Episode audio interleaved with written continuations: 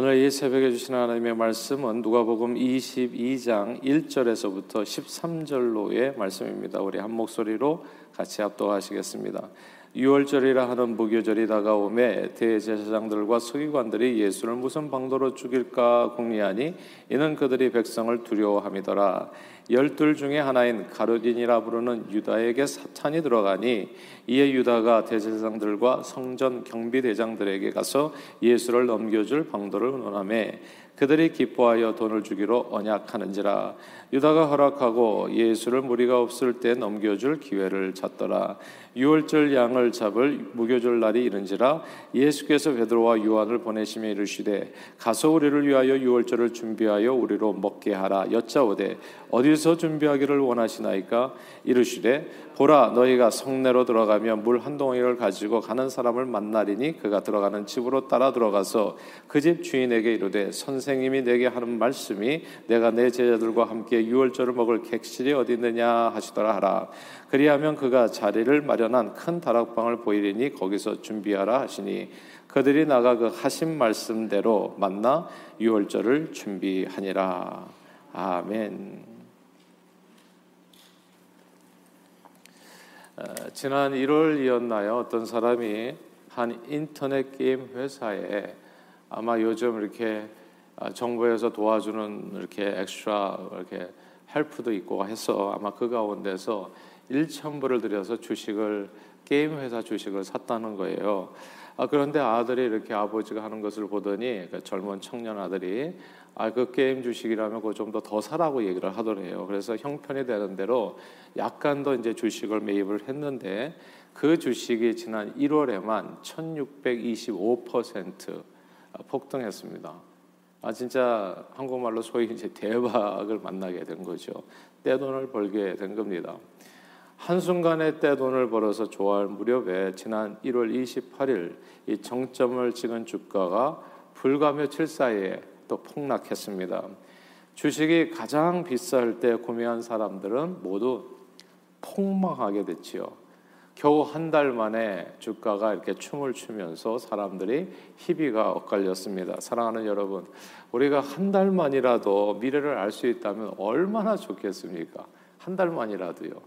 그러니까 미래를 갖다가 한 달 후만이라도 알 수 있으면 그냥 라러리 티켓 번호 다 적어가지고 다시 돌아와가지고 진짜 이렇게 부자 되는 일이 낭짓고 헤엄치는 일처럼 쉬울 겁니다. 그런데 우리는 아쉽게도 수십 년일 후의 일뿐만이 아니라 내일 일도 알지 못합니다. 앞으로 30분 후의 일도 우리는 알지 못하거든요. 미래를 알지 못하기 때문에 오늘 나의 선택이 과연 사는 길인지 죽는 길인지 모른다는 데 우리의 고민이 있습니다. 오늘 본문에 보면요. 다른 두 길이 나옵니다. 근데 이때만 해도 이 사람들이 이 선택하는 자신들의 길이 이게 사는 길인지 죽는 길인지를 몰랐어요. 이 다른 두 길을 선택한 사람들이 나오는데 한쪽 부류의 사람들은 가론 유다를 포함한 한 부류의 사람들. 이 사람들은 예수 대신에 돈과 권력을 선택한 사람들입니다. 그리고 다른 부류의 사람들은 베드로와 요한을 비롯한 또 주님의 말씀을 선택한 사람들입니다. 이때만 해도요, 이들 앞에 미래에 어떤 일이 벌어질는지 아는 사람이 없었습니다. 이때는 6월절이 다가올 때였죠. 6월절이 다가올 때 대제사장들과 서기관들은 예수님을 죽이기로 공모합니다. 귀신들을 쫓아내고 그리고 많은 병자들을 고치신 그래서 세상 인기를 독차지한 예수님이었거든요. 막 예루살렘 입성할 때 저들은 정말 겁이 났어요. 왜냐하면 예수님을 향해서 백성들이 외치는 소리가 심상치 않았거든요. 다윗의 자손이요, 그러니까 메시아라고 얘기하는 거죠. 혼산나 이스라엘의 왕이요, 막 이렇게 외쳤다고요. 그러니까 굉장한 위협감을 느끼게 됐습니다. 예수님이 와서 자기들에게 어떤 일을 할는지 군중들을 이용해 가지고 이제 이런 두려움이 닥쳤던 거예요. 예수라고 하는 이 존재가 자신들의 기득권을 위협하는 그런 존재처럼 저들에게는 느껴졌습니다.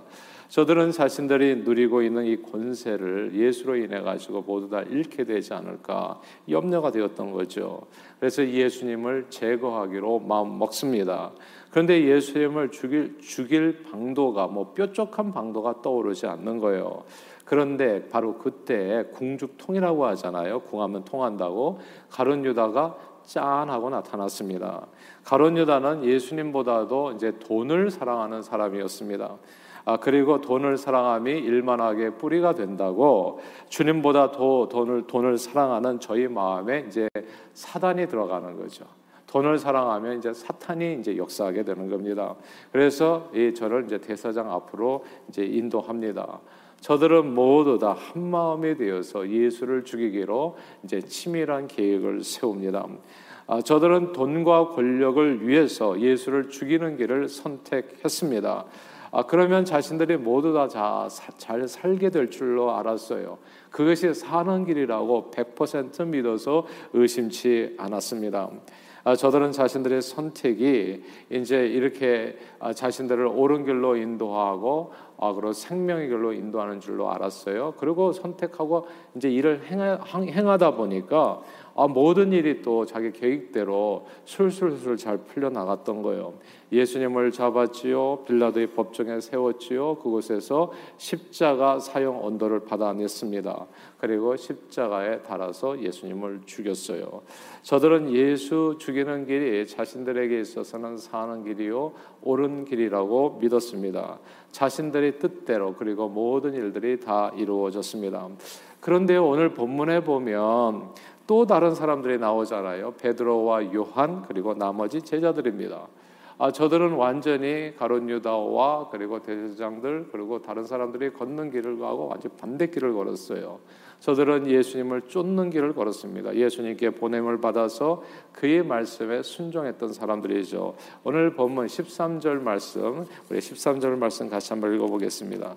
13절 읽을까요? 시작. 그들이 나가 그 하신 말씀대로 만나 유월절을 준비하니라. 아멘. 여기서 그 하신 말씀대로 유월절을 준비했다. 이 구절을 주목해야 합니다. 예수님의 제자들은 예수님의 말씀을 따르는 길을 선택했습니다. 처음엔 유월절 만찬을 함께 나눌 만한 장소를 어디에서 찾나 염려했어요. 아시는 대로 옛날에는 온 세상의 집들이 다 작지 않았습니까? 오늘날에 와가지고 이제 막 이렇게 빈부격차가 심해지고 또 여러 가지 이제 건축 기술들이 발달함에 따라서 이제 큰 이제 집들을 짓는 사람들이 많아졌는데 옛날에는 그렇지 않았던 거죠. 뭐 이렇게 성지 순례나 가보면요 집들이 그렇게 조그할 수가 없어요. 그러니까 조금해야 또 움직이기도 편하고 또 이렇게 겨울에 춥지 아니하고 그리고 여름에 덥지 아니하고 그래서 이제 집들을 다 작게 짓지 않아요. 근데 이 12명의 장정들에 의해서 한꺼번에 들어가서 식사할 만한 장소를 찾는 것이 쉽지 않았다는 이야기죠. 그런데 예수님의 말씀에 순종했을 때 만사 형통하게 됩니다. 저들은 모두 함께 식사할 만한 넓은 다락방으로 인도함을 받게 됩니다. 이때만 해도 얼마나 기분이 좋았겠어요. 얼마 전에 예루살렘 입성할 때 뭐 제자들도 듣지 않았습니까? 바로 옆에서 호산나 다윗의 자손이요, 막 이스라엘의 왕이요, 종로를 가지고 나무를 흔들면서 예수님을 환영했던 수많은 사람들을 만나지 않았습니까? 아, 이제는 가는 데마다 정말 예수님을 모르는 사람들이 없어요. 예수님 이 인기가 진짜 오늘날 아이돌의 인기를 뭐, 뭐 비교할 바가 아니죠. 백성들 사이에서 예수님의 주가는 정말 며칠 사이에 폭등했습니다. 진짜 폭등했어요. 그러니까 얼마나 기분이 좋았겠어요. 제자들의 기분이 막 덩달아 높아지는 거죠. 이대로만 쭉 가자. 아, 며칠만 더 가보자. 그러면 이제 정말 예수님이 이 세상 임금으로 이렇게 아, 부임하시고 제자들은 모두 영의정, 좌의정, 우의정이 될 판이었습니다. 그러나 저들은 아무도 그 만찬 후에 어떤 무서운 일이 닥칠는지 알지 못했습니다. 예수님의 주가는 하루아침에 무서울 정도로 폭락했습니다. 유월절 만찬 후 겟세만의 동산에 기도하러 갔을 때 예수님은 대제사장들이 보낸 군사들에게 붙잡혀서 그대로 몇 번의 재판을 거치게 됩니다. 그리고 빌라도의 법정에서 예수님은 더 이상 호산나 다윗의 자손이 아니었습니다. 범죄자 중에 한 사람으로 낙인 찍혀서 아 군중들이 말이 그렇게 변할 수가 있어요. 십자가에 못 박으라, 십자가에 못 박으라. 군중의 함성과 함께 십자가에 달려 처참하게 죽임을 당하셨습니다. 며칠 사이에 주가 1625%에서 주가 꽝으로 떨어지는 영으로 떨어지는 것이 진짜 한순간이었습니다. 제자들은 이 환경 속에서 이게 정말 망연자실해졌습니다. 자신들의 목숨을 구해서 이곳저곳으로 도망쳐 숨어버렸지요. 야, 이렇게 될 수가 있어요. 한동안 올라갔다 그냥 한순간에 다 끝나버렸어요. 미래를 누가 아냐고요. 며칠 사이 이렇게 될런지. 그러니까 정말 모두가 다 할 말을 잃은 거죠, 완전히. 예, 이, 이, 이, 이 되어진 일들 사이에서. 그런데 또 재밌는 게 이거예요. 끝날 때까지는 끝나요. It's not over till it's over하고. 끝날 때까지는 또 끝난 게 아니었어요. 예수님이 십자가에 돌아가시고 난 후에 또 상황이 묘하게 변하기 시작합니다.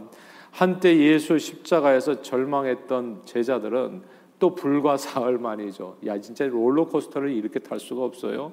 불과 사흘 만에 모두 예수 부활을 목격하게 되고 예수 증인으로 살게 됩니다.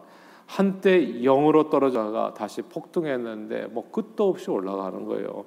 그리고 한 번 그렇게 오른 예수님의 주가는 영원히 떨어지지 않고 오늘날까지 오늘 이 새벽까지 저와 여러분들에게 이어지고 있습니다. 예수는 영원한 생명의 길이요 사는 길이었습니다. 그러나 돈과 권력을 위해서 예수 죽이는 일에 공모했던 모든 사람들은 모조리 죽음의 길을 걷게 됩니다. 한때는 성공한 것 같았는데 예수님을 십자가에 죽일 때만 해도 저들의 뜻은 다 이루어진 것 같았는데 거기까지가 1절이고 이제 2절, 2절, 3절, 4절이 시작되는데 예수를 은 30냥에 팔았던 가론 유다는 얼마 후에 죄책감에 시달리다가 스스로 목숨을 끊어서 그래서 은과 함께 망했습니다. 젊은 나이에 그냥 목숨을 끊어서 죽었어요. 은과 함께.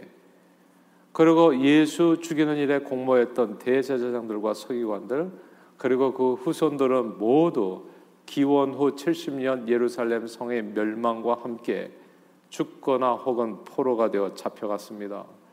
십자가에 못 박으라 외치면서 예수 잡아 죽이는 일에 마음을 모았던 모든 사람들이 다 파멸했습니다. 불과 며칠 사이에 그리고 몇 년 사이에 그리고 수십 년 사이에 삶과 죽음의 길이 갈렸습니다. 그리고 삶과 죽음의 길, 그 중심에는 예수 그리스도가 계셨습니다. 예수님 대신에 돈과 권력을 택했던 사람들은 다 죽었지만 돈과 권력 대신에 예수님의 말씀을 선택한 사람들은 다 살았습니다. 여러분들은 누구를 선택하시겠습니까? 제가 늘 드리는 얘기지만 저는 예수 믿는 게 이렇게 좋은 줄 몰랐어요. 그래서 우리 자녀들도 뭐 세상에서 공부 잘하고 무슨 학 좋은데 취직하고 이런데 일희일비 하지 말아라. 예. 그런 건 그냥 롤러 코스터다 올라갔다 내려갔다 주가 올라갔다 떨어지는 것과 같은 인생길이다 그것은 예. 그러나 그건 썩는 길 하나도 영원한 것이 아닌 것 그러나 예수 붙들면 생명과 죽음이 거기서 결판이 난다. 너 어떻게 살든지 너는 죽는다 예수 없으면 그러나 네가 어떻게 살든지 너는 산다 예수가 있으면 삶과 죽음의 길 중심에 예수가 있었던 겁니다. 한동안 득하는 것처럼 보여요. 예수 팔고 돈 붙들면 돈 번다고요. 예수 팔고 권력을 붙드시면 권력을 가지고 한 10년쯤은 사실 수 있으시다고요. 그런데 그 후에는 그거는 아무것도 없는 거예요. 그냥 죽음의 길이에요. 예수가 중심에 있는 겁니다. 사랑하는 여러분. 예수 그리스도는 길이요, 진리요, 생명입니다. 이 뜻이 뭡니까? 예수님이 바로 사는 길이라는 거, 생명의 길이라는 거, 옳은 길이라는 겁니다. 목숨을 다해서 그러므로 우리는 예수를 전해야 됩니다. 그리고 정말 귀에 딱지가 않도록요 예수를 전하세요. 주변에 특별히 가족 식구들 예수 그거는 위험한 길이에요 정말 왔다 갔다 하거든요 사, 잘 되는 것처럼 보이고 거기 속으시면 진짜 큰일 나요 은 30냥 갖고 망한다고요. 돈 벌었다고 좋아할 게 아니라고요. 예수가 없으면 한 줌도 안 되는 권력 붙들고 죽는다고요. 그것과 함께. 그러나 예수가 있으면 삽니다. 우리가 미래를 모르잖아요. 내일을 알 수 없잖아요. 그러나 예수를 붙들고 있으면 어떻게든지 주님께서 사는 길로 주님이 인도해 주시는 겁니다. 그러므로 오늘 이 새벽에 주님 앞에 나오신 여러분 모두를 주의 이름으로 환영하며 또 축복합니다. 참 잘 오셨어요. 아무도 내일을 아는 사람이 없어서 누구나 고민이 깊지만 예수님의 말씀에 하루하루 순종하며 살다 보면 바로 내가 가는 그 길이 사는 길이 되는 줄로 믿습니다. 오늘도 말씀에 붙들려서 말씀에 순종하시는 저와 여러분들이 되시기를 바래요. 한치 앞을 알 수 없는 인생길에서 이 성령님의 인도함을 받아서 생명의 길, 옳은 길, 영원 승리의 길을 걸으시는 저와 여러분들 모두 그리고 우리 다 자손들이 되어지기를 주님의 이름으로 축원합니다. 기도하겠습니다. 하나님 아버지 오늘 이 아침에도 우리 발걸음을 성전으로 인도하시어 주님의 말씀을 듣고 예수님 이름 부르면서 하루를 시작해 주심을 감사드립니다. 이 세상에 썩어질 영광을 쫓아서 예수 생명의 길을 저버리지 않도록 우리 심령을 지켜주시며 언제나 말씀에 붙들려 순복함으로 영원한 생명의 길, 은혜의 길, 옳은 길을 걷는 저희 모두가 되도록 축복해 주옵소서. 예수 그리스도 이름으로 기도합니다. 아멘.